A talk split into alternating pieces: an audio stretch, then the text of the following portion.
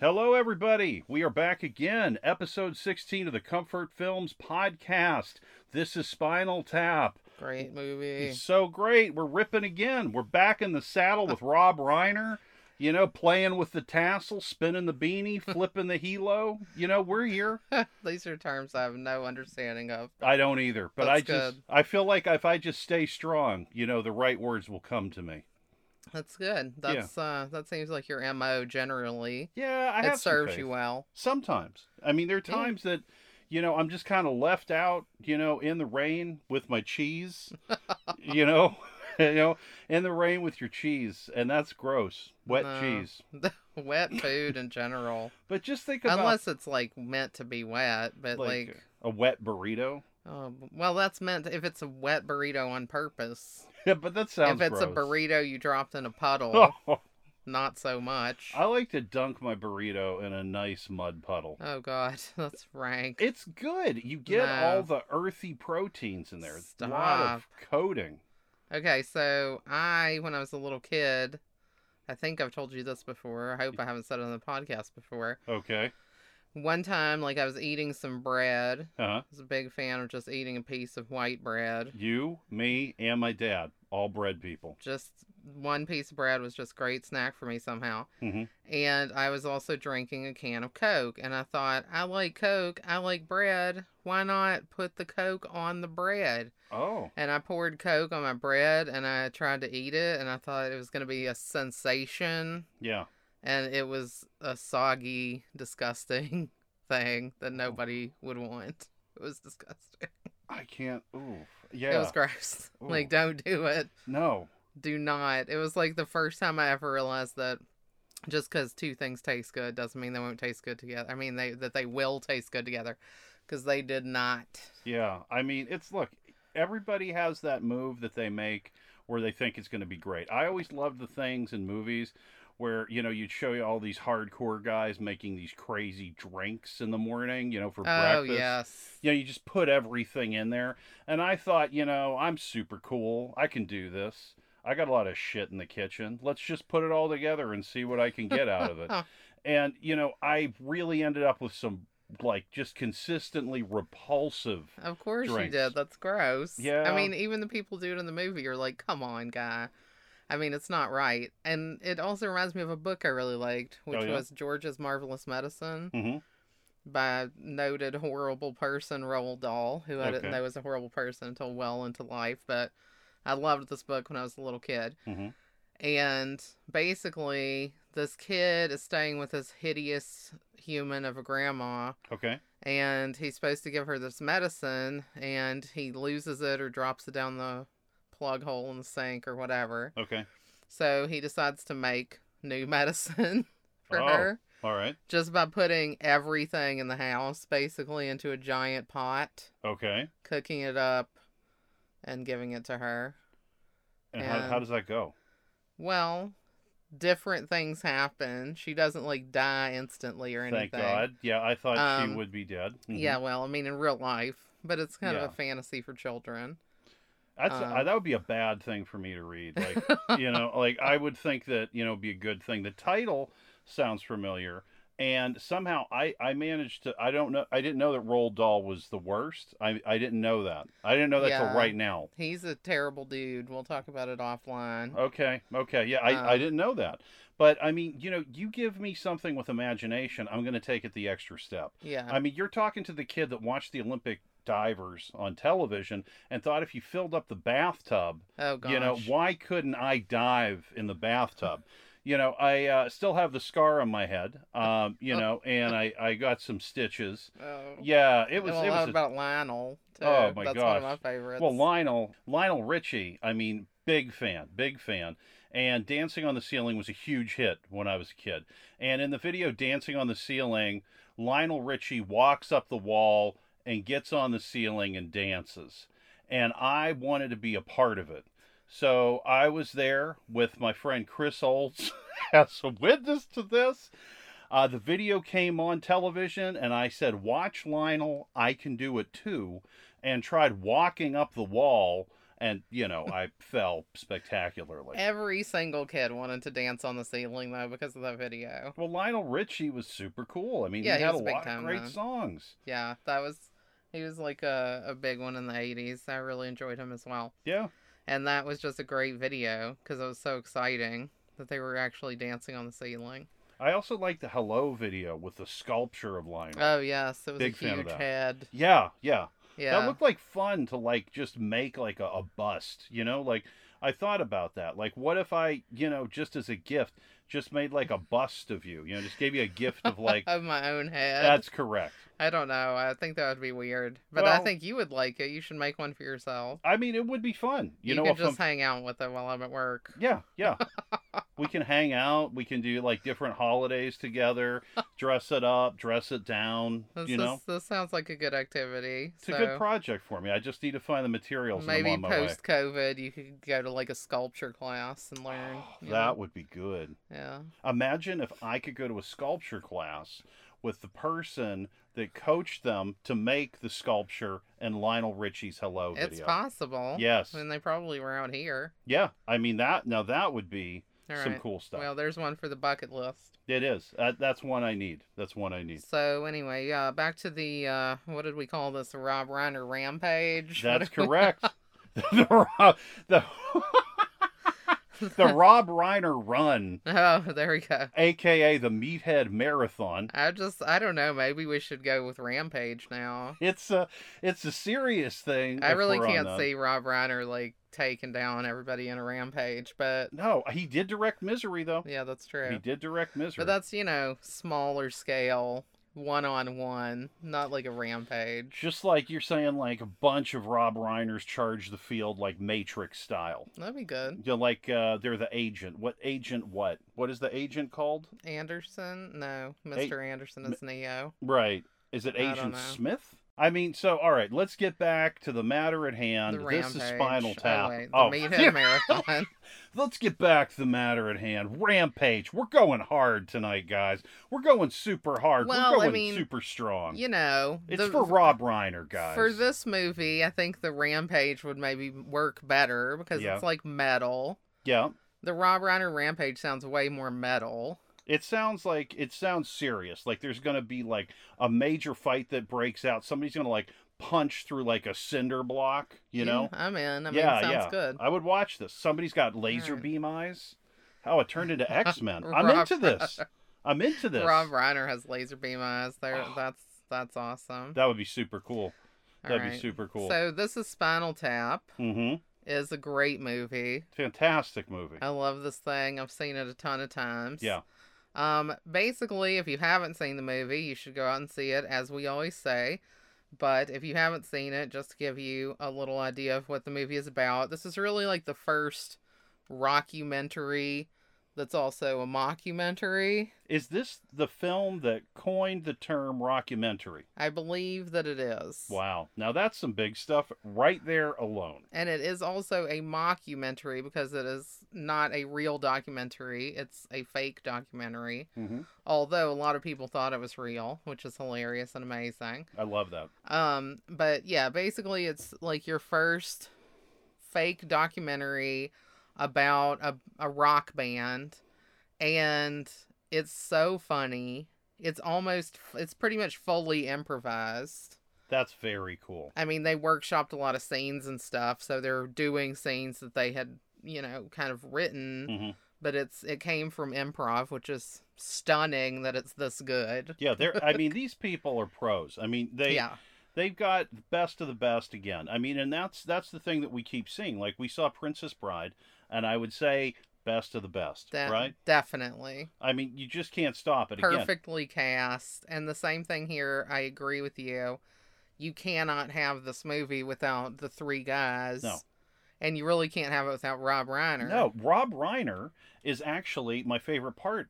Yeah. I, I like that he's the director, and he is the director. Yeah, I, I now and that's great. It's like he's directing it and he's also pretending to be directing them the documentary, hmm which is crazy. It's Yeah. like so many levels.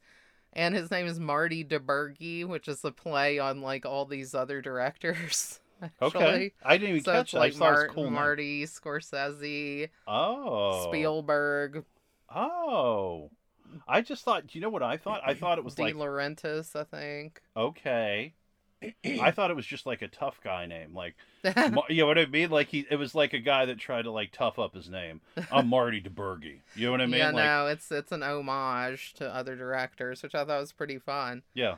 Um, but yeah, so he he he plays this guy who's a director, Mhm. and he's also a fan of this band, Spinal Tap, and he wants to do a documentary about their new album that they're releasing, and they're going back out on the road.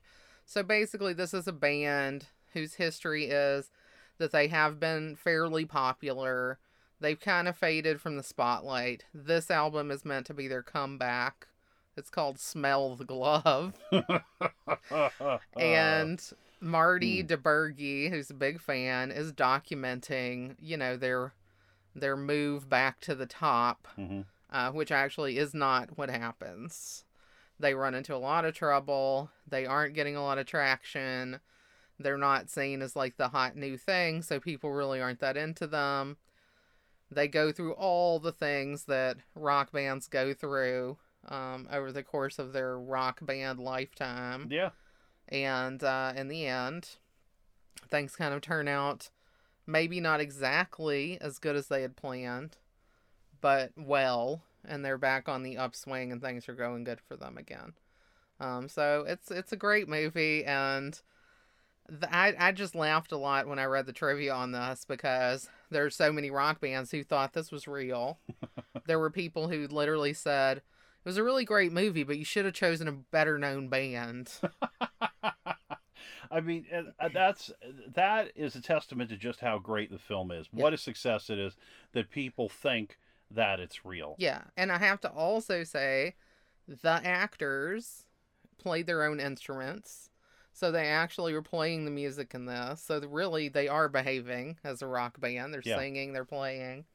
So big ups to these guys, Harry Shearer who plays Derek Smalls, Christopher Guest who was our six-fingered man Mhm. in Princess Bride is Nigel Tufnel, the lead guitarist.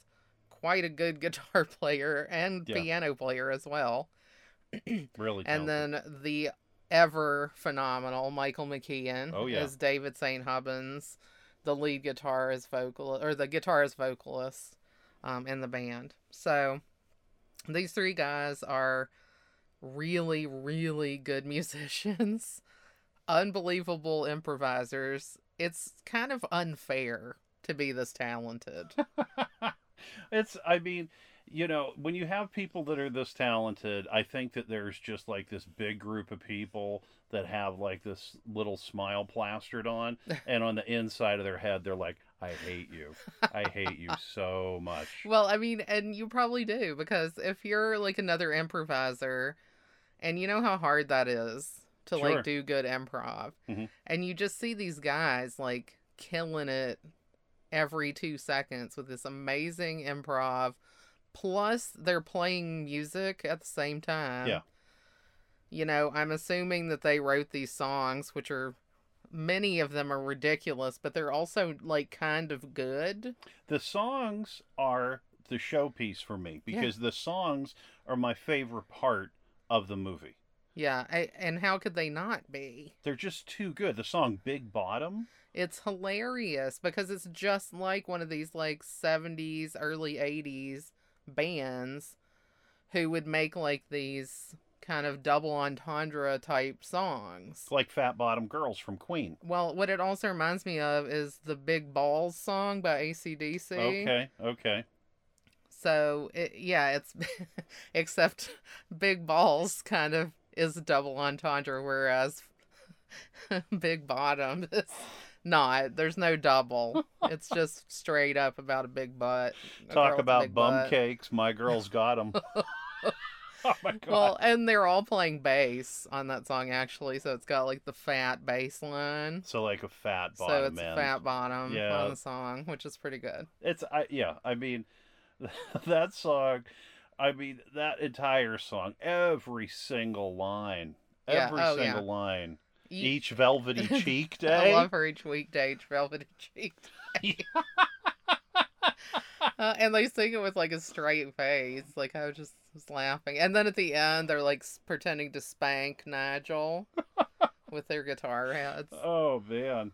Uh, it's it's funny. I mean, and then tonight we're gonna rock it is kind of a great song.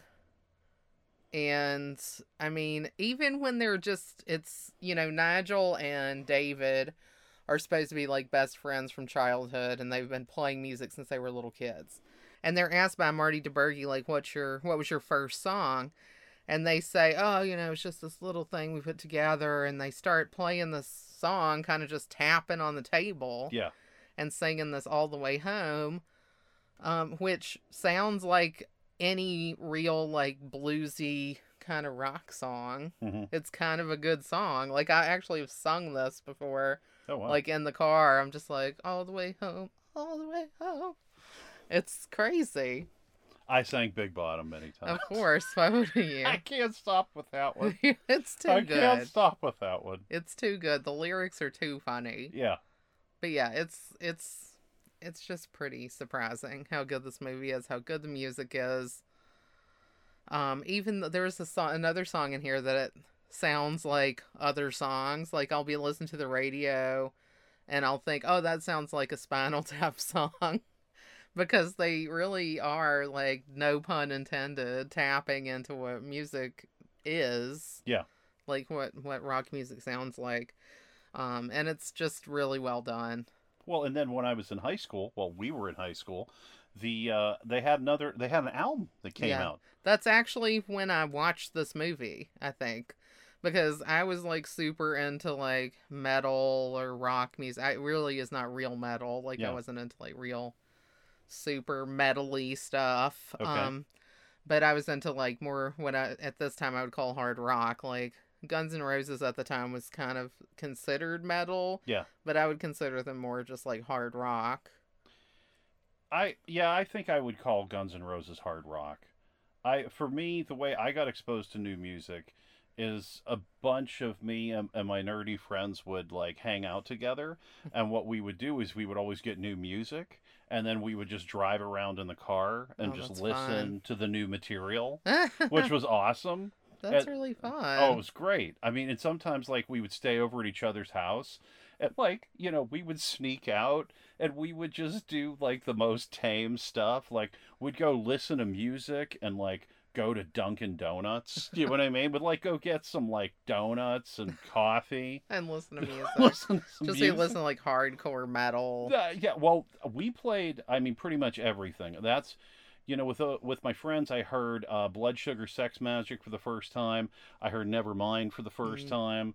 Um, I heard Ministry, Psalm sixty nine for the first time. That was like super hard, Yeah. and like some of that Yes, I I, still didn't listen. remember. I didn't really listen to that much, but I was into like more of like yeah, Guns N' Roses was like my number one uh favorite at the time and I Yeah. still like them. There's, they're kind of timeless. They they never get old. I mean, I would always rediscover them every time I heard them again. Like I I never bought the tape because I would always hear it on the radio so much. And then back in the days of cassettes, right? Yeah. I I mean, I dubbed this cassette of Appetite and I realized, "Oh my god, I listen to Appetite for Destruction all the time." Every time it came on the radio, I turned it up. I was like, "Oh wow. Yeah, it's good stuff. Yeah, these are the But yeah, that's who I was into. Cinderella was another big one for me, which was kind of considered like hair metal, but yeah. No i mean they're almost like just a blues band with like some kind of hard rock influence as well i just think people don't realize that because the lead singer has like this screamy kind of voice Well, I had no idea what they were or what they did. I have no idea what Cinderella was until I met you. And then I was like, I love this band. yeah But it was just like the labels that got put on things. When things were termed as metal, it was like, uh oh, bad news. yeah You well no for real like yeah i mean i lived in mississippi so you know i wasn't that far away from like arkansas west memphis where like the kids got you know jailed for murder Well, I went Ca- ninety percent of the reason why because they liked hard rock or like metal or dark music that people thought was satanic. So everybody thought, you know, what I listened to for music was satanic, Mm. Oh man. which is ridiculous because I'm about as far as from satanic as one can possibly be. Yeah. But I had a fully, you know, my wardrobe was fully made up of like black shirts, black pants, black boots. I wore like, you know, black eyeliner. My hair was dyed like super white blonde. I looked, you know, somewhat corpsey. and because of that, you know, everybody just assumed that I was worshiping the devil somewhere, which is ludicrous. But anyway.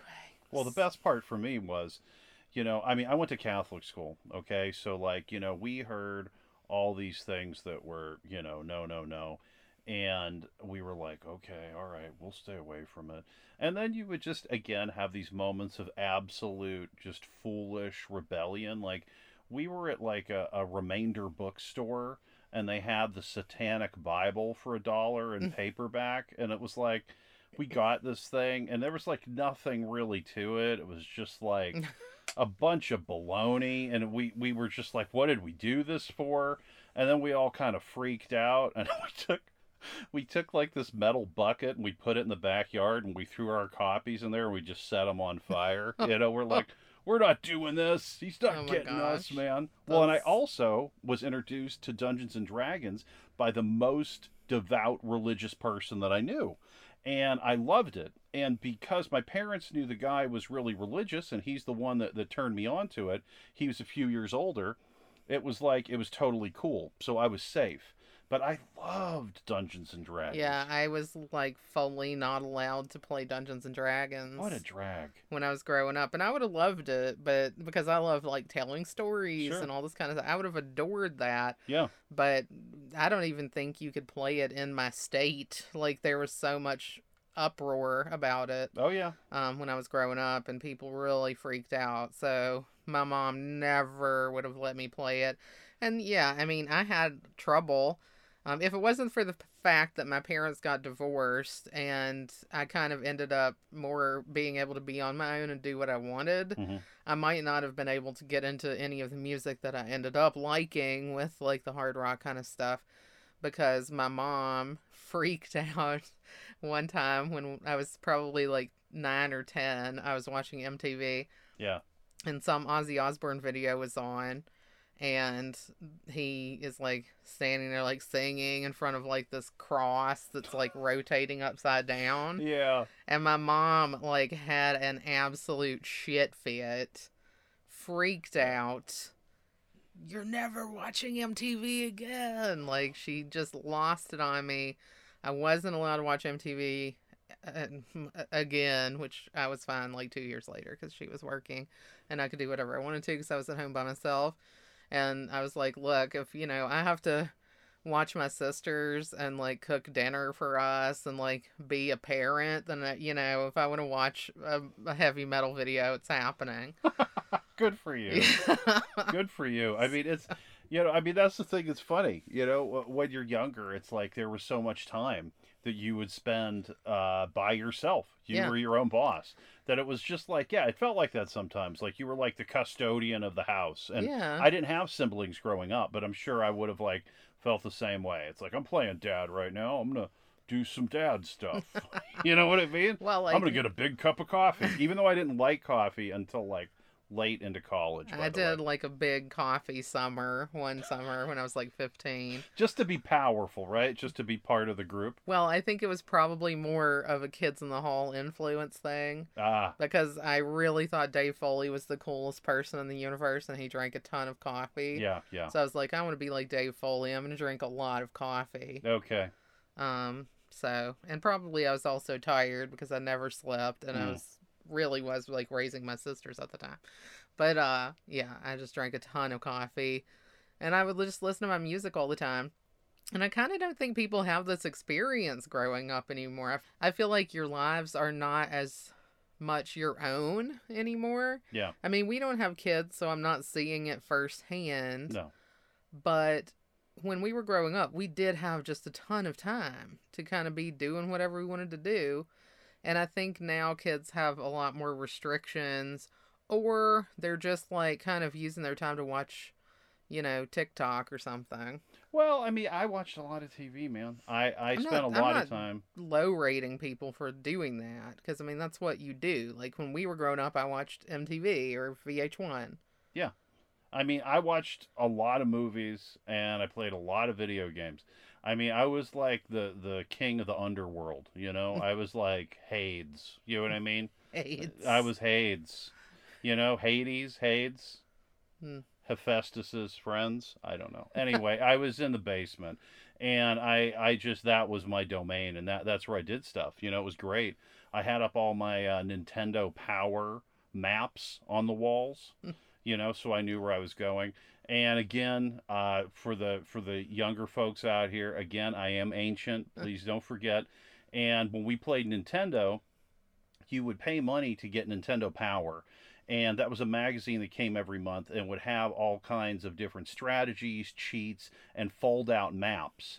So I would take those maps and I would just put them up. Like they had one for Legend of Zelda that I had up and I thought was cool and it would help me through.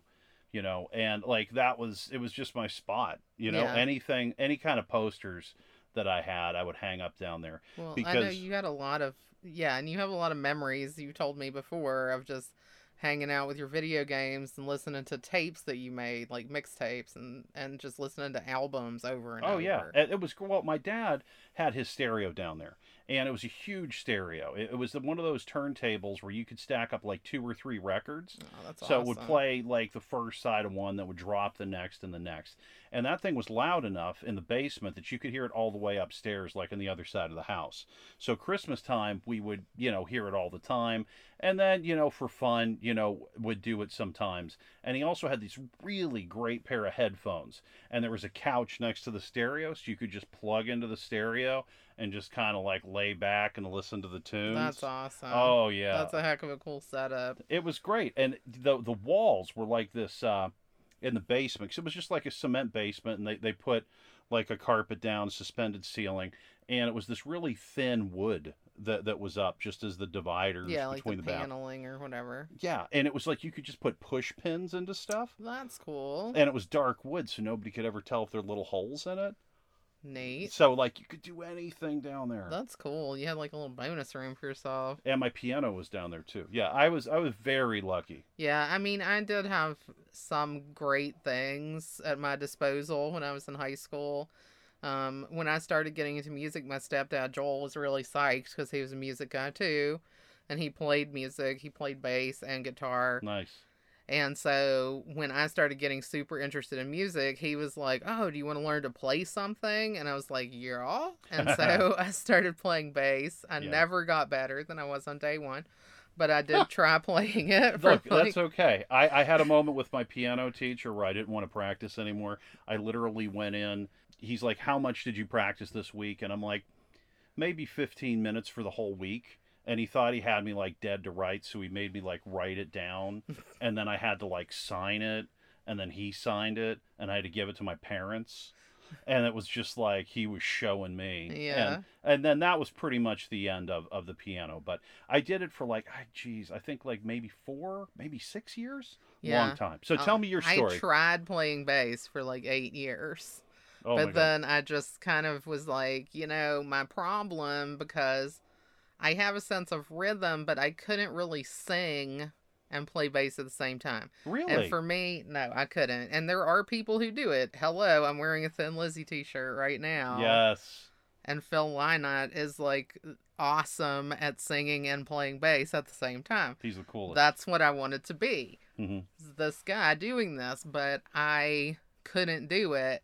So it just wasn't working for me. And then, so my first year of college, I guess, um, the band The Wallflowers came out, slightly different from the whole heavy metal thing that we've been discussing. but hey, um, and I really got into the Wallflowers, and I was like, oh, I'd really like to play these songs. yeah. So I started playing just like six string acoustic guitar, and I picked that up very quickly Oh yeah. and I could sing and play that at the same time. Like, and in college, um, like a couple years after I'd started playing, uh, I was in the English department, and they had like a poetry night that they would do, like open mic poetry. And when I put down like on my little intro form for one of my classes that I sang and play guitar, my teacher, Dr. Spencer, was like, Georgia, let me see you after class. And I'm like, oh my God, what did I do? Yeah. Um, and he was just like, I see that you sing and play guitar. Have you heard of our poetry night? You should come and sing and play guitar at it. Um, so I did. And then I ended up becoming the host of it. Um, That's like my girl. later that year. Yeah. yeah. I can't do anything without somebody putting me in charge. Um, that kind of happens to me. But uh, yeah, I basically just started doing that and singing and playing because that was something that was easy to do. If you have a bass, you can't really just be the only person just thumping the bass and singing. you kind of need a band with you. And in high school, I tried starting bands. Um, and, you know, it would have been fun to do that, but I just didn't have enough people interested. sure. Um, my best friend Ellen really wanted to play drums, but like her family couldn't afford to buy drums. So, you know, I was kind of holding on to that feeling that maybe it would happen, but it just didn't. so, but I I did all this research like about moving to LA and like I had like the phone number for Yeah. like the Roxy All in right. a book. All I'm right. like, all right, so when we get there, we're gonna call the Roxy and try to get a slot there. yeah, yeah. Like I had all of these ideas that are ludicrous in retrospect. They're fantastic ideas. That's the way you get things going. Big dreams. well, I definitely had big dreams, And you got talent. but man. Nobody to come with me. You know, I, I couldn't just be a band by myself. So unfortunately, that never happened. But I did like become, you know, somebody who was singing and playing guitar in a bar. Mhm. That's something, and it was in the '90s. So by that time, late '90s, that was kind of more of the music scene, because uh, when alternative stuff came in, it kind of ended the hair metal era Yeah, yeah. which Spinal Tap is more kind of a progenitor of. They were kind of like the Quiet Riot, ACDC, those kind of bands. They gave me like a kind of a Led Zeppelin feel. Yeah, I had a little bit of that. I mean, they, well, the funny thing is that they go back into their history, right? right. And that's like the Rolling Stones when you go back and you see Yes. those more clean cut gigs. Yeah, because at the beginning they were singing like "Listen to the Flower People" Yeah. and like they were like all super hippies with like sitar music and stuff. and they're all smiling really big and Yeah. they're happy to be there. Well, yeah, they had like their Beatles moment with Mhm. the matching suits. Um, so yeah, you know they have this history of being like all these other music, you playing all these other types of music, but now they're like this metal band, and I think they're also supposed to be kind of like Black Sabbath. Yes, I could see that. Um, and that was funny because I think, like, I read that Ozzy Osbourne was kind of stressed out when he was watching this movie just because it was too real. Yeah, Yeah. that's awesome.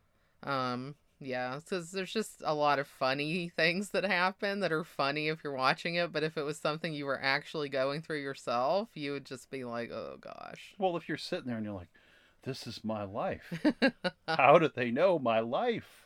yeah i mean i think that like they did such a brilliant job in this kind of taking all of these kind of stories about Yeah. rock bands and kind of dramatizing them i i mean just things that pop out for me is the nigel with like the food plate backstage hmm where he's just angry because the bread is too small and he can't make a sandwich with it Oh yeah, and he's really mad because some of the olives have a little guy, like a pimento, and some of them have no guy. that's. I mean, And Marty DiBergi, which is Rob Reiner, is trying to explain to him that you can fold the meat and make it the right size for the bread. And Nigel just keeps folding the bread. "Uh, You can't fold it because it breaks. and he's just he can't he's he's like just sick about it and it's just like all these stories that you hear about these bands with these ridiculous riders and their contracts Well, that's a big thing. Like I, I remember a million years ago when I used to do improv, there was if I'm unless I'm making this up, but I'm pretty sure there was something in the contract that was very specific so that you could tell if the contract had been read or not. Yeah, that was I think the Van Halen thing. Yeah, okay, yes, maybe that's what I'm thinking. Of. Van Halen, red M and M's, uh, right? Something no, like that. it was like no red or M&Ms. no brown M and M's or no something like that. It was something like that. And Very specific. it sounded ludicrous, but then the supposed explanation was if you if they didn't get that right, then that was kind of a visual Yes, cue that they probably didn't read your contract at all. Yeah, that was it. So I mean, Van Halen. I mean, that's. Uh, Well, who knows if that was them or if that was their manager or whatever, but did they have that in Spinal Tap as well? Because I almost thought that the bread thing was in their contract. Or again, did, is that another creation of there was something in that scene that was like in the contract and that that's what he was kind of furious about. Yeah. Okay. But it was very funny. It was great because it's it's just it's so stupid. It's so small, you know, in the grand scheme of things. But again, if people think, "Hey, you didn't know that," then you don't know anything that that we asked for. Yeah. Well, and then what else scenes are in this? Like the when they're trying to do the album release party Mm, and their A and R person is there, which is Fran Drescher playing Bobbi Flekman, yeah. and she's brilliant hmm because she's like nice and friendly, but she's also like completely no BS. Yeah. And, you know, she's explaining to them, like, you're not going to be able to have this album released because they want to have this horrible photo of a naked woman on all fours with Yeah. a leash Jeez and, like, a man's hand in her face. And the album's called Smell the Glove. It's really awful. And they're sitting there trying to explain to these guys that that's inappropriate and it's degrading, and they're just like, "Well, I don't think so." I mean, that that's great. Yeah. Oh, that's good. Yeah. yeah, I mean, they just they don't understand what the big hubbub is. No, they don't get it at all. And then the their Ian, which is their manager, ends up kind of backdoor agreeing just to have this album be completely black with nothing on it, but he doesn't tell them. So then when the album arrives and they open it and see that it's just completely black, it's not good. It doesn't go over. No, it's not well received at all. They thought it would be well because in that scene the White Album comes out. Yes. And and you're like people are like the White Album that wasn't anything. That was just a White Album cover and that was great. yeah. And then, you know, as we all know, it was supposed to be a naked picture of John Lennon and Yoko Ono. Yeah. And then they went another way. So it's really just exactly that. I mean, and there's been other bands that had trouble with album covers after that, you know, after Spinal Tap. Poison open up and say, ah, the big tongue. Yeah, well, also, um, Appetite for Destruction was supposed to have this painting on it, which is on the inside sleeve, Yep. and they were like, no, you can't do this. Well, when we go back to the actual scene in Spinal Tap, the first thing that Ian says to Bobbi Flekman, and he thinks he's really great, as he's, you know, because it's a glove that's in her face. And he goes, Well, I got to tell you, at first, it wasn't a glove they were shoving in her face. Gee. which is undoubtedly true. Oh, I mean, yeah. like, these people just, I don't know, they come up with all these ideas. It's, yeah, it's just stuff that I, I don't. just being hardcore about it. Oh my gosh, that scene is really funny. I do like it when they get the album that's completely black and like, you know, Ian's like trying to sell it, like that's a great idea, and then Derek starts like looking at it, it, is like it kind of looks like leather, you know. He's like kind of trying to go with it, but of course David is there with his girlfriend, and she's like, you know, really negative about it, and David's like, it looks like death. It's so negative. It's very funny. And it's just a struggle you can even see parallels with with other band stories in real life. well, doesn't Nigel say something like, It's just so black? It's so black. yeah. He's So- always like very low key about things, but that I think is why I like the food scene because he was so disgusted and he never really gets that worked up. Although he is excited about the turning it to 11 and Turning, we got to talk about turning it to 11. Yeah, it's one more. He's like trying to explain to Marty that their amps go up to 11. And Marty is like, well, I mean, you know, why don't you just, you know, go up one more and make 10 the highest? And he's like, because these go to 11. Like, how better, how much better is it? It's one, it's one better. you know, that's one of my favorite jokes. That's the kids in the hall joke again later. They, you know, where they're selling an organ and they had an organ called the Gimmel 80 and now they have the Gimmel 100. It's like, how much better is the Gimmel 100? It's 20 better. and this is the same. Why would we turn it up to 10? These go to 11. It's one better. Well, we also have on IMDb.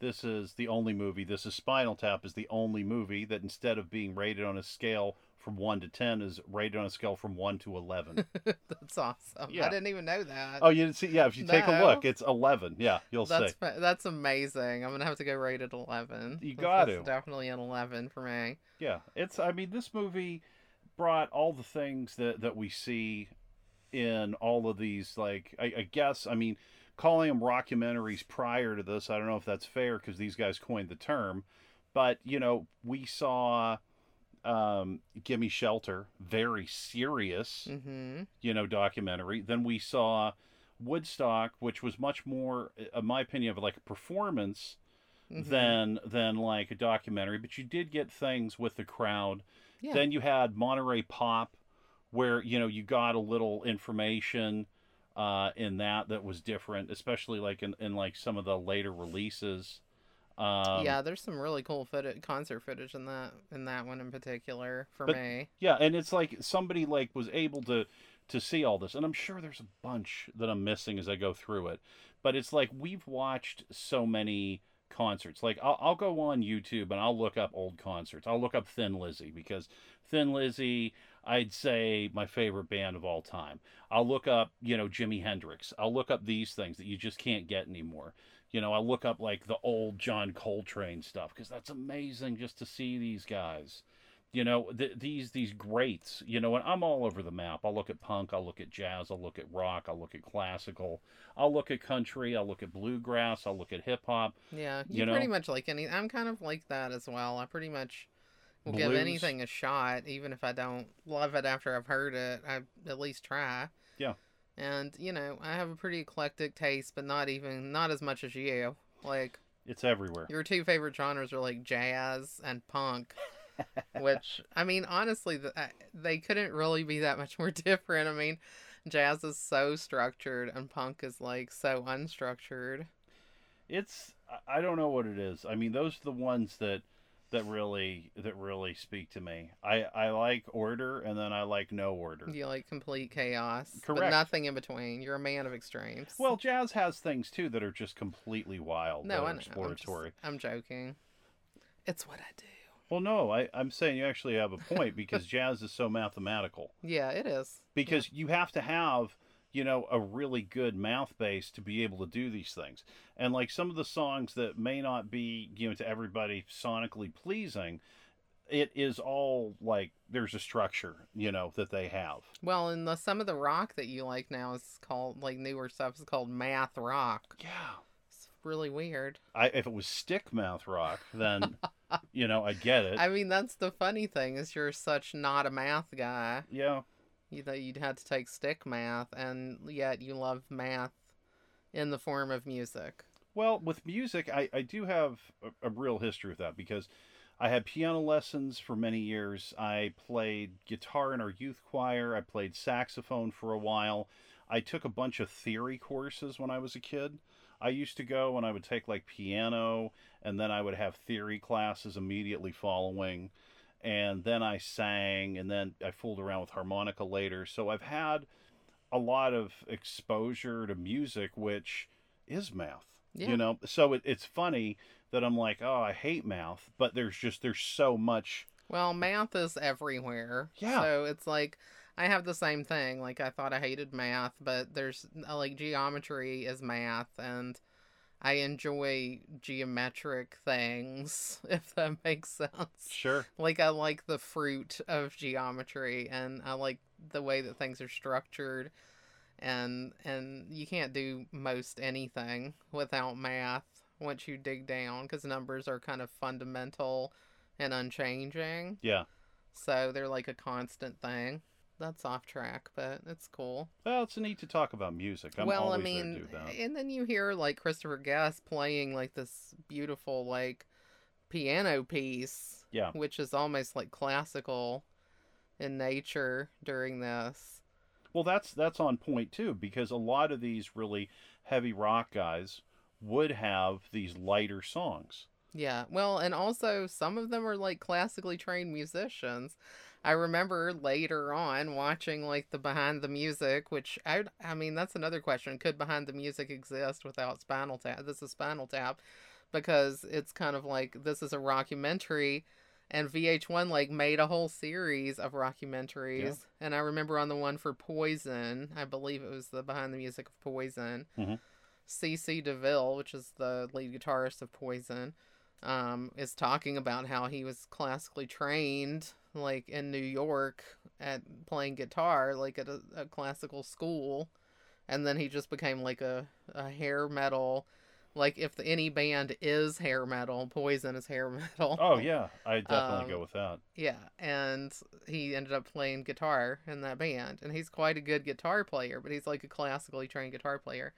And that was the really funny thing in that scene where Nigel is playing this amazing piece, and Marty DiBergi's like, "This this is beautiful. What what's that called? Lick my love pump." it's so good. It's so good. Oh, that's like one of my laugh out loud moments of this movie. it's perfect. Oh, so funny. It makes me think about Ozzy Osbourne. And there was like uh, the Blizzard of Ozz album, okay, and Randy Rhoads was the guitarist, right? Who, who tragically died when he was young. And he had this song D that was just like some really nice acoustic guitar, you know, a classical sounding piece, and it was just really nice and really clean. And again, I I got the okay with Ozzy Osbourne because my really religious friend liked Ozzy Osbourne and he was okay. Like eh, eh, guys, That's what you I know, needed. I you needed need a religious, like really religious friend just to make it make it safe for you. Well, I mean, now our rector of our church is a huge Dungeons and Dragons fan. Right? See, that's so it. now I have a friend, a re- really religious friend who loves D and D. So now I guess it's okay for me to play it. That's Oh gosh, it's Let me- funny. But yeah, that that was you were lucky with that because I didn't have that and I had a lot of fights. yeah, I can see how you would. I mean, this is uh I did play easy. Appetite for Destruction in the car with my mom Oh, and she loved it. stepdad and my little sisters who were like probably 10 in the back seat. And yeah, there were some stunning moments of that. And it was great because my stepdad did not care at all. oh, that's funny. He was just really excited that I was getting into music. Hmm. So he didn't care if it said some of the most horrible things ever Yeah. put on tape. He was just psyched, like, oh, good, it's really great that you like this.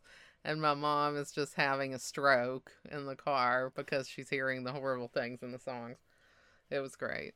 It's So Easy was like one of my favorite songs. It's so easy, such a good song. It is a good song. It's got like a great bass line, and I was learning to play bass, so I was super into bass on Guns N' Roses. Duff McKagan, that's like who I wanted to marry when I was a teenager. Um, like Inigo Montoya, then Duff McKagan from Guns N' Roses. I just loved the bass, and like Rocket Queen has like a fat bass line at the beginning. It's awesome, Yeah, which we later hear is like kind of ripped off of Thin Lizzy. right. Because, boy, Guns N' Roses love Thin Lizzy, and you can hear it so much. It's really kind of great. Um, but also not great because Thin Lizzy never gets their due. I know. They're just such a great band. So many albums. Go listen to Thin Lizzy. Yeah, like just do yourself a favor. Just- Just, Do it, or we're just going to become a Thin Lizzy podcast. ooh, I could talk about that. Yeah, I know I could could. definitely talk about that. But yeah, Thin Lizzy. I mean, just all of it's so good. It is all so of it's so good. good. You know, like Black Rose. Oh man, we what a great spent album. we spent hours over our Christmas to New Year's break working on a playlist of every Thin Lizzy song ranked, Yeah, and it was like a great time. we really loved it. I mean, there's some real hard stuff in the beginning of their career, but once they got going, like they were like unstoppable. Yeah, I'd say like the first two albums, it's like okay, there's a couple things there. The third album, you know, really it starts to break out, but then it just it takes off from there. and they have a really long catalog. They So I mean, you've got you've got live albums, you've got studio albums, and they always are coming out with alternate takes or another concert. And on YouTube, they have so much. But if you're thinking about Thin Lizzy, this will be my plug to you. I would start with Thin Lizzy Jailbreak. That would be the one I would say to start with. And uh, that's a rockin' record. Yeah, and, And, uh, I will what you say, you've probably heard "The Boys Are Back in Town" because Oh, yeah. that's like the one song that everybody always plays. hmm If you don't want to listen to a whole album and you only have like three and a half minutes, go listen to the song "Don't Believe a Word" because it is the best song. It's Yep. one of the best songs ever. It's one of my favorite songs. Period. It's a great tune. Which, as much as we both love music, like saying that something is in like our top favorite songs is almost impossible. it's hard. But that song is just perfect, beginning to end, and yeah, you you will love it. And my plug for Thin Lizzy, if you can only listen to one song, is the song Cowboy Song, which is on Jailbreak. Also phenomenal. Yep. Don't Believe a Word is on the album Johnny the Fox. Yes, and Both there's other amazing. there's good stuff on other good stuff on Johnny Oh, Fox too. I mean, Good stuff on Jailbreak, good stuff on Black Rose, Bad Reputation. Black Rose Oh, top to bottom is like a nearly perfect album. I think. Yeah, I mean, it's it's good stuff. So yes, we did just become a Thin Lizzy podcast. we did. All right, back, back, back to And Spinal I, Tap. but uh, no regrets. No, I not a regret on planet Earth. I'm never gonna have a Thin Lizzy way. discussion regret. If I'm talking about Thin Lizzy, it's a good day. Yeah, I mean, let's talk for a second about. And we watched the Thin Lizzy behind the music. Yes, we did. as well. We did. So it kind of does a loop back around to what I was talking about with behind the music. Yeah, I mean, I love behind the music so much.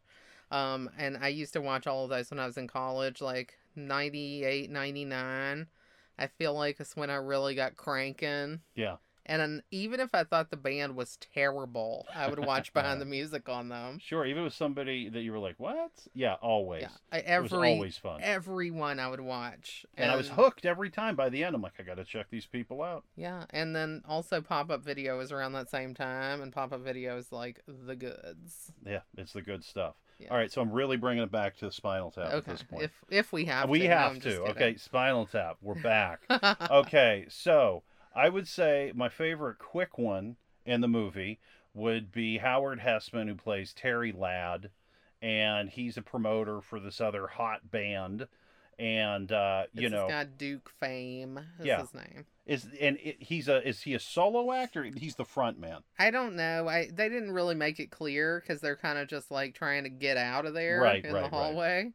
Yeah, it's it's very good. So, you know, this promoter runs into, you know, Spinal Tap and runs into Spinal Tap's promoter, doesn't remember the name of Spinal Tap's promoter, really doesn't want to be there.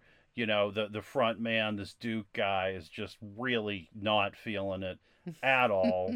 you know, they're like, "Hey, it's great to see you guys. Where are you playing?" And Howard Hessman's like, "I don't know, the Enormo Dome. It's uh it's a great place. it's a great place, yeah. You know, really uh, happy about it. And then there, and then it just keeps going, and you know, then you know the the promoter comes over from Spinal Tap, and it's like, oh Terry, good to see you. And he's like, uh, he doesn't remember his name, calls him He's like wrong. Liam. uh, Liam. Liam. Yeah, Liam. He's going, no, Ian. oh, okay. All right. Uh, yeah. Uh, we, we would love to stand around and chat, but uh, we got to go to the lobby and wait for the limo. yeah. Like it's really a pressing engagement Like that they have to have. Absolutely. Like it's just it- it's beautiful. It's a beautiful blow off. And as soon as It they is. walk away, Spinal Tap is just like, I hate those guys. They're terrible. It's so great yeah. It's like artists just running into each other. and hating each Yeah, other, but yeah. trying to pretend like you're really psyched to see each other. Like, good job. It's so great. Oh yeah. Yeah. Yeah, that pretty good. happens a lot. It sure does. It's I'm- great. It's funny. It is. I mean, who's your favorite character in this? Oh me, that's a hard question, but I got to go with Nigel Tufnel. Mm-hmm. Okay. I mean, Christopher Guest is like so good in this. Like I can't even believe it because again, like I loved Princess Bride and I had seen it already a bunch of times and I knew this was like the six-fingered man. Yeah. And then I turn around and it's this guy Nigel Tufnel and he just really kind of disappears into it. His accent is really strong. so I never don't believe that he's like English. Yeah. He plays music amazingly well. Yeah. And he does that weird solo with the violin. yeah. That's kind of based off of like the musicians who would like use a different things like a bow of like of a violin, but he just uses the violin. Yeah, he just uses the violin against the guitar, if I'm not mistaken. Yeah, right? he does. He just picks up the violin and plays it against it, and it sounds horrendous. Oh, yeah. but It it's it's really funny. And uh, yeah, I got to go with him. I mean, everybody in it is great, but he's just so in character. To me, he's the one who makes you think that this is a real thing. Like he's the one who kind of takes all of the mockumentariness out of it. And of course, like he went on to do other mockumentaries himself yeah.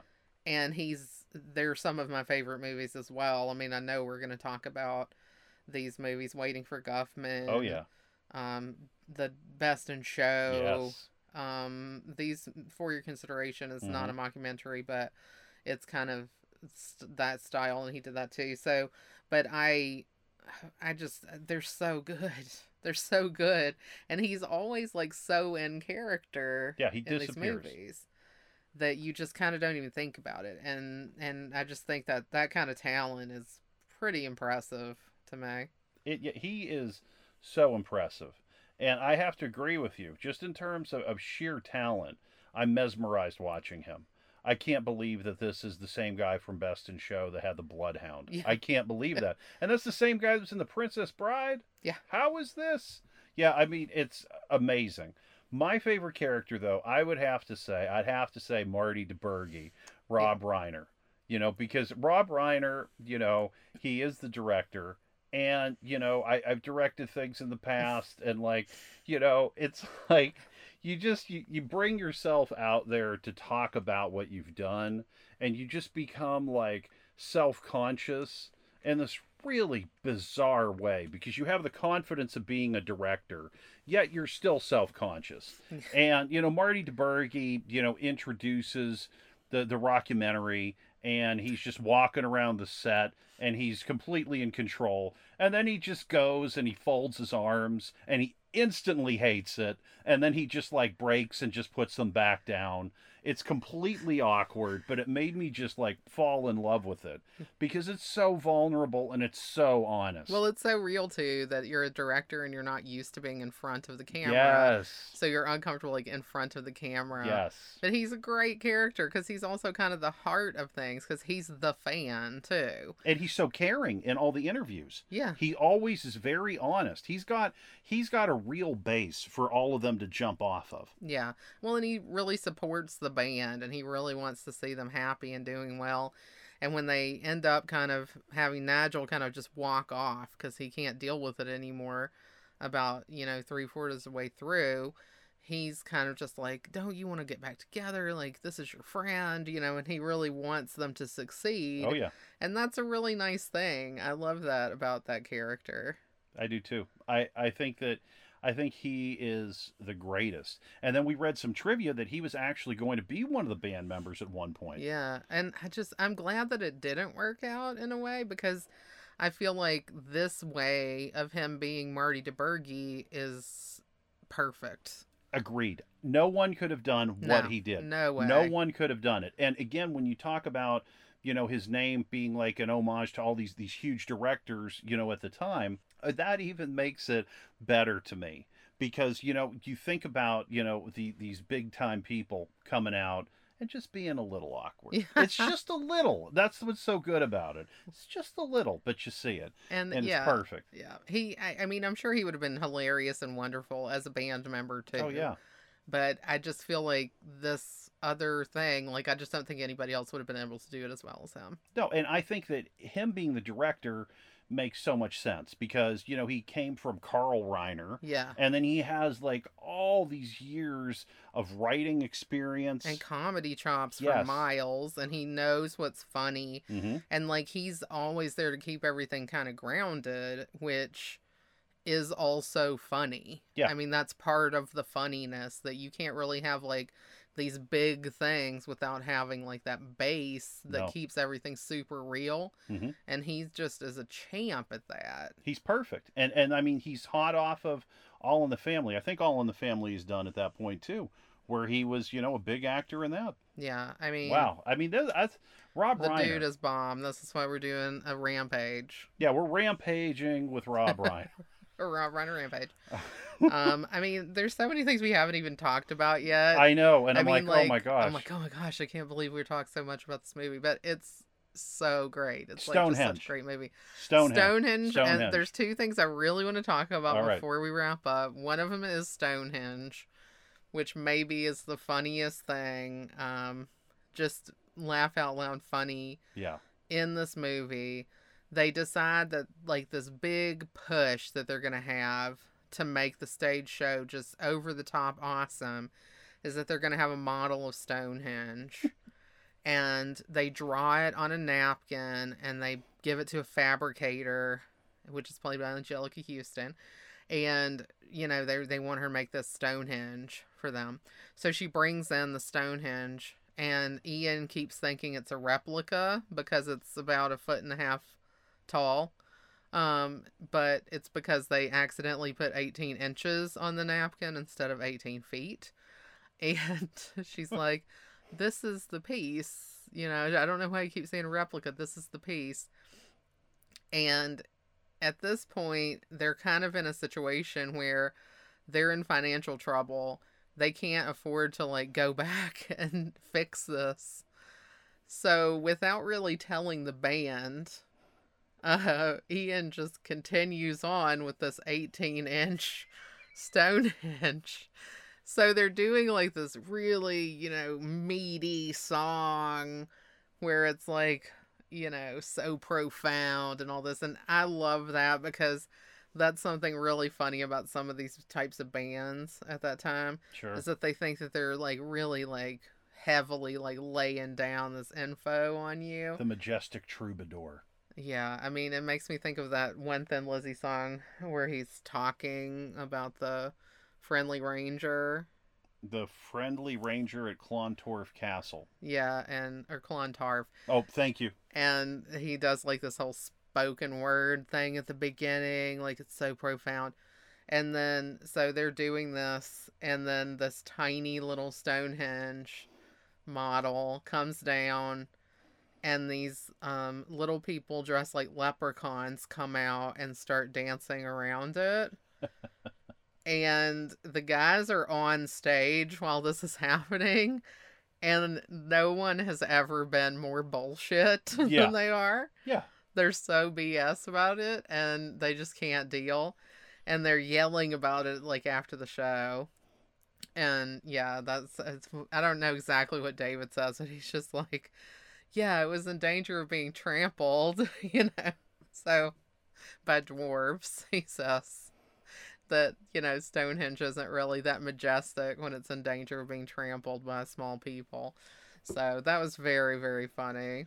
Well, and it's also just one of those things again when you're like this artist and you want to be uncompromising and you want to have this powerful statement, and things just don't go your way at all. And it's just it's so undercutting in like such a funny way. It makes you it makes you seem like a fool. It makes Yeah. you just seem like an absolute fool up there. And these guys, uh, particularly in that song, wanted to be like these prophets of doom. You yeah, know, like they're like these really trying to show you how it is, like the ancient druids and all this kind of stuff. we are the prophets. It's so funny when that happens. So I love that part. The other part that I felt like we needed to mention is the drummers. Please, let's mention it. So one of like their whole things in this is that they have like a history of cursed drummers. um Stumpy Pepys Great name. Great was name. their first drummer that was played by Ed Begley. Yep. Uh and I don't remember was he the one that died in a tragic gardening accident? Or was he the one that spontaneously combusted? Oh, you got me. You I got don't me. remember, but they die in these ridiculous ways. I laugh through that part so much that it's hard for me like to really be specific with the lines. I just remember seeing them sitting there at the table Yeah. and it's just it's it's nonsense. And like McKean like almost loses it and he manages to save it because it's so funny. I mean, I don't know how these guys couldn't laugh. It's so good. I actually think, as much as I love Stonehenge, I think that the part where they're explaining the deaths of the drummers is my favorite because it, there's a part where they're talking about the tragic gardening accident.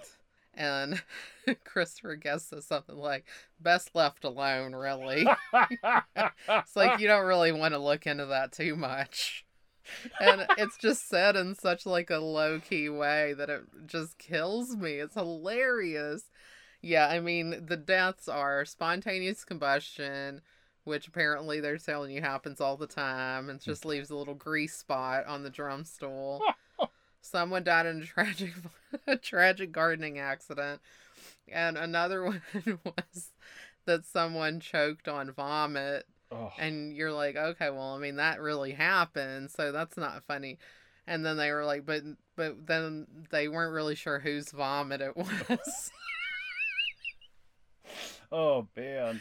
and then at the end of this movie, you know, after they've gone through all the stuff and things finally, you know, are starting to look up because Nigel comes back to the band and you know, they're going to go tour in Japan. Um their drummer throughout the movie is this Mick Shrimpton and uh played by RJ Parnell or Rick Parnell. And uh he blows up and they have another spontaneously combusted drummer. And then they get this guy, Joe Mama Besser, becomes their drummer in Japan. So uh, it's great. And I think that would be so fun to just sit around and think of all the, you know, creative ways that your drummer could have died. That Yeah. would have been my favorite part of the improv. That would have been like a great board game. Like you could have really you could have marketed that. How did your drummer die? Yeah, I mean, I feel like that could be a car game for us. Like, Ooh. You know, one day when we're taking a ride and we're just in the car bored, we could just start thinking of other ways that a drummer of Spinal Tap could have died. He threw himself into a juicer. That's great. Trampled by wild boars. Uh jumped out the window and flew away. And then was Crashed into a tree. Yeah, there we go. There we go. There we- I mean, that was thank you for being there for me on that one. I wasn't sure. It's I was- okay. I was- Sometimes this is the lesson that we want everyone to learn. Not everyone is as good as improv at improv all the time as these guys. No, I mean these people are are really Well, also we're seeing the best of the best, but this could lull you into a false sense of security that you could just do a whole movie with tons of improv and have it be good. And I have definitely seen movies where people were under that false impression. and uh, I, I'm no, I'm none the better for it. I will tell you that. I'm not gonna name any names because I like to stay positive around here.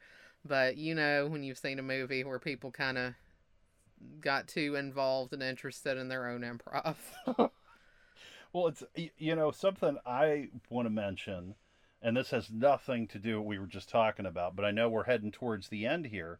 I was thinking about uh, all the people that that just showed up for Quick Roll, and you mentioned Angel- Anjelica Huston, Yes. right? We also had yeah. Billy Crystal. Billy Crystal. and Dana Carvey Yep. as mimes. Mimes, yep. It was very funny because I was this whole time talking about like how we did um, when Harry met Sally, Mhm. and we were going to take Rob Reiner and Billy Crystal into the next movie, Princess Bride, Yep. and then we were going to drop off Billy Crystal and pick up Christopher Guest and bring him into this Spinal Tap. But it turns out that we brought Billy Crystal with us too because I totally forgot that he was a mime caterer Yes. in a, in a scene at the record company party, which was really funny. And he had a really good line. He was, you know, uh, bossing around Dana Carvey, and he said, "Mime is money." Yeah, mime is money. Again with the quick, snappy one-liners from Billy. And you know who else is great is Fred Willard, who was also in this Oh, movie. we forgot about Fred. yes, I just was like, oh my god, Fred Willard. Well, Fred Willard, we will talk about so much when we go to the Christopher Guest mockumentary Yeah. later, because Fred Willard in Waiting for Guffman is so funny. He's so funny, and for your consideration, He was funny in this too. I mean, it was Oh, a yeah. very quick role. He was at the Air Force Base where the band had been booked, and his hair was not very long, but he talked about how his hair was getting kind of shaggy and he needed a cut. yeah, Eh, You know, with these guys that have like, you know, hair halfway down their back or more. it was so good. yeah, it was great. He was such a square in this. I loved it was it. very funny. Yeah. I mean, yeah, that was another small part person who was really funny. Yeah, he's perfect. Just like it's like another jewel in the crown. I so, love it. wrapping up, I guess, do you have any other final thoughts of anything that we haven't gone over?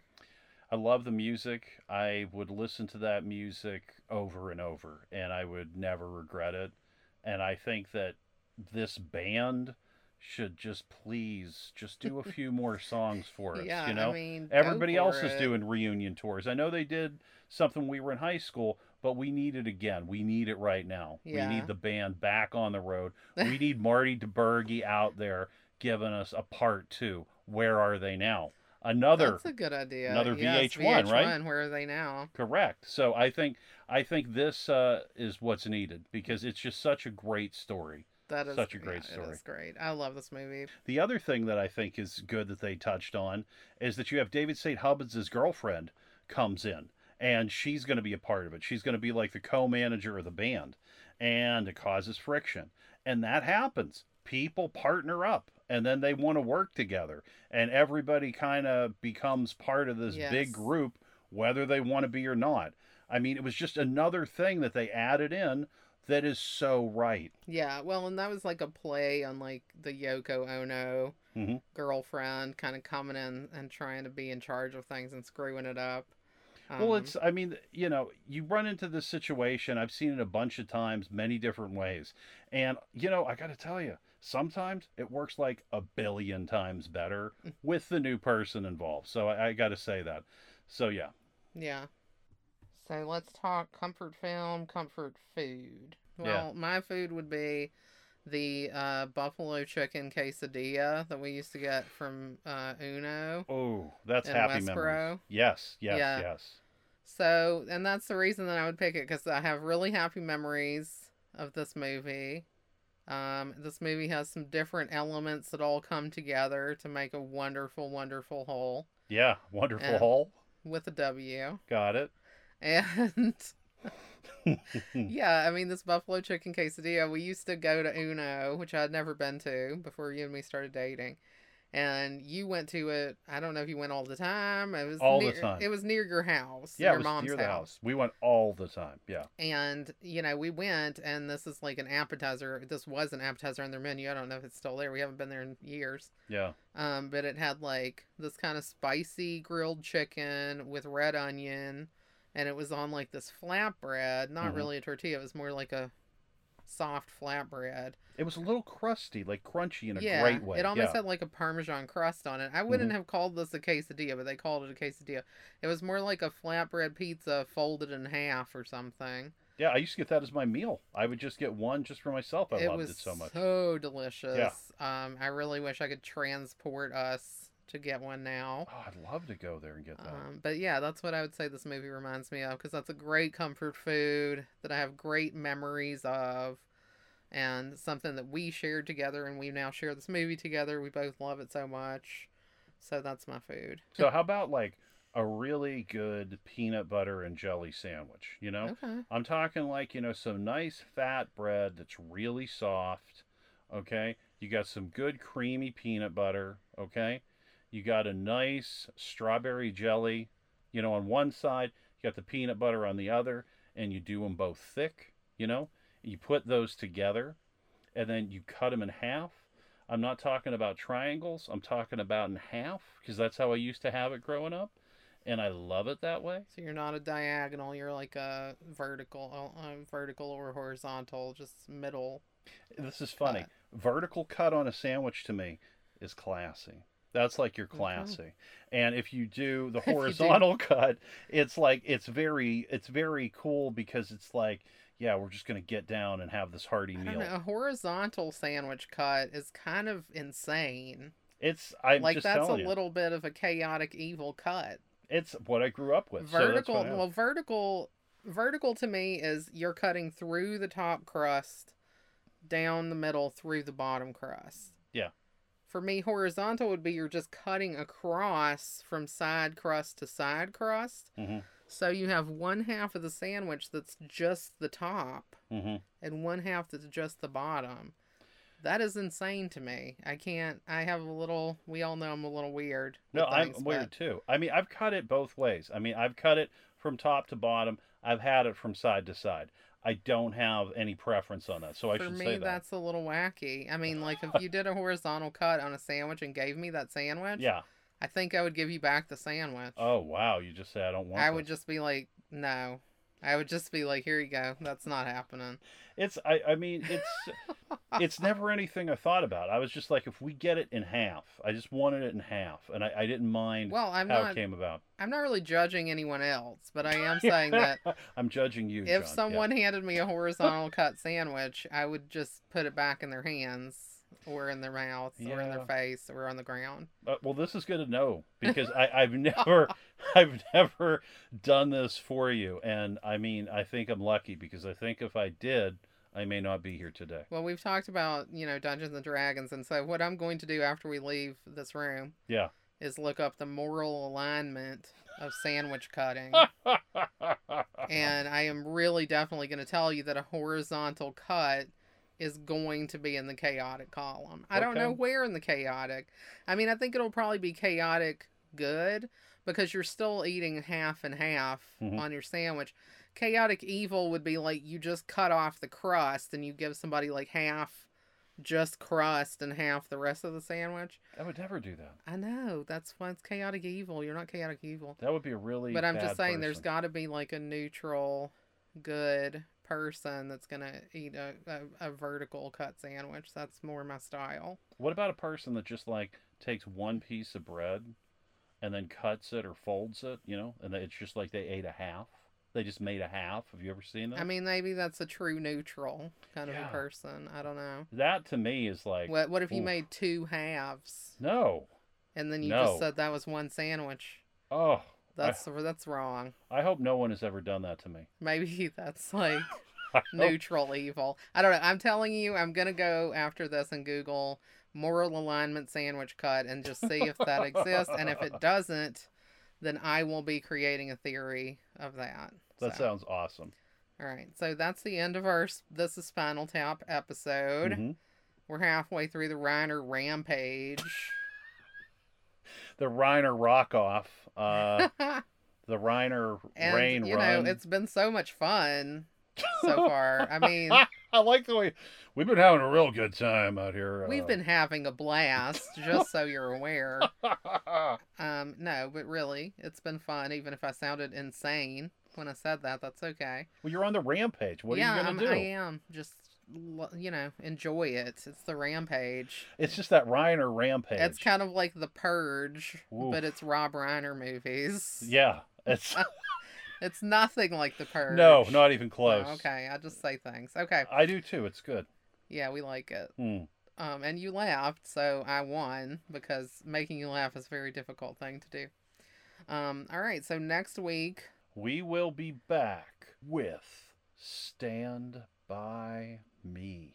Yes. Yes, Stand By Me, Stand a great Me. movie that we both love. hmm Another one from the young days that we've seen a bunch and can't get enough of. It's kind of getting to the point where it's like I can't decide who picked what movie because I'm right with you. I'm like, uh, who picked it? I don't we know. We both pick every one of these Rob Reiner movies Yeah. because they're just too good. Everything from him. Like, he was just a machine. And we're not going to talk about like Misery because it's you know that it's not comforting, no. but it's an amazing movie. A Few Good Men. Another amazing movie. Yeah, he's got a lot of really great freaking movies. And I'm sure Um, there's some we're even missing. But yeah, this guy is just he's he solid. is a hero. Yeah, So, it's perfect. so we hope you're enjoying listening to these as much as we're enjoying talking about them. hmm Um, as always, jump on and follow us on social media for more interactive kind of stuff, polls, um, quizzes occasionally, Yeah. memes out the wazoo. Send us a message. Say what you're into. You know, maybe we'll get it cooking on there.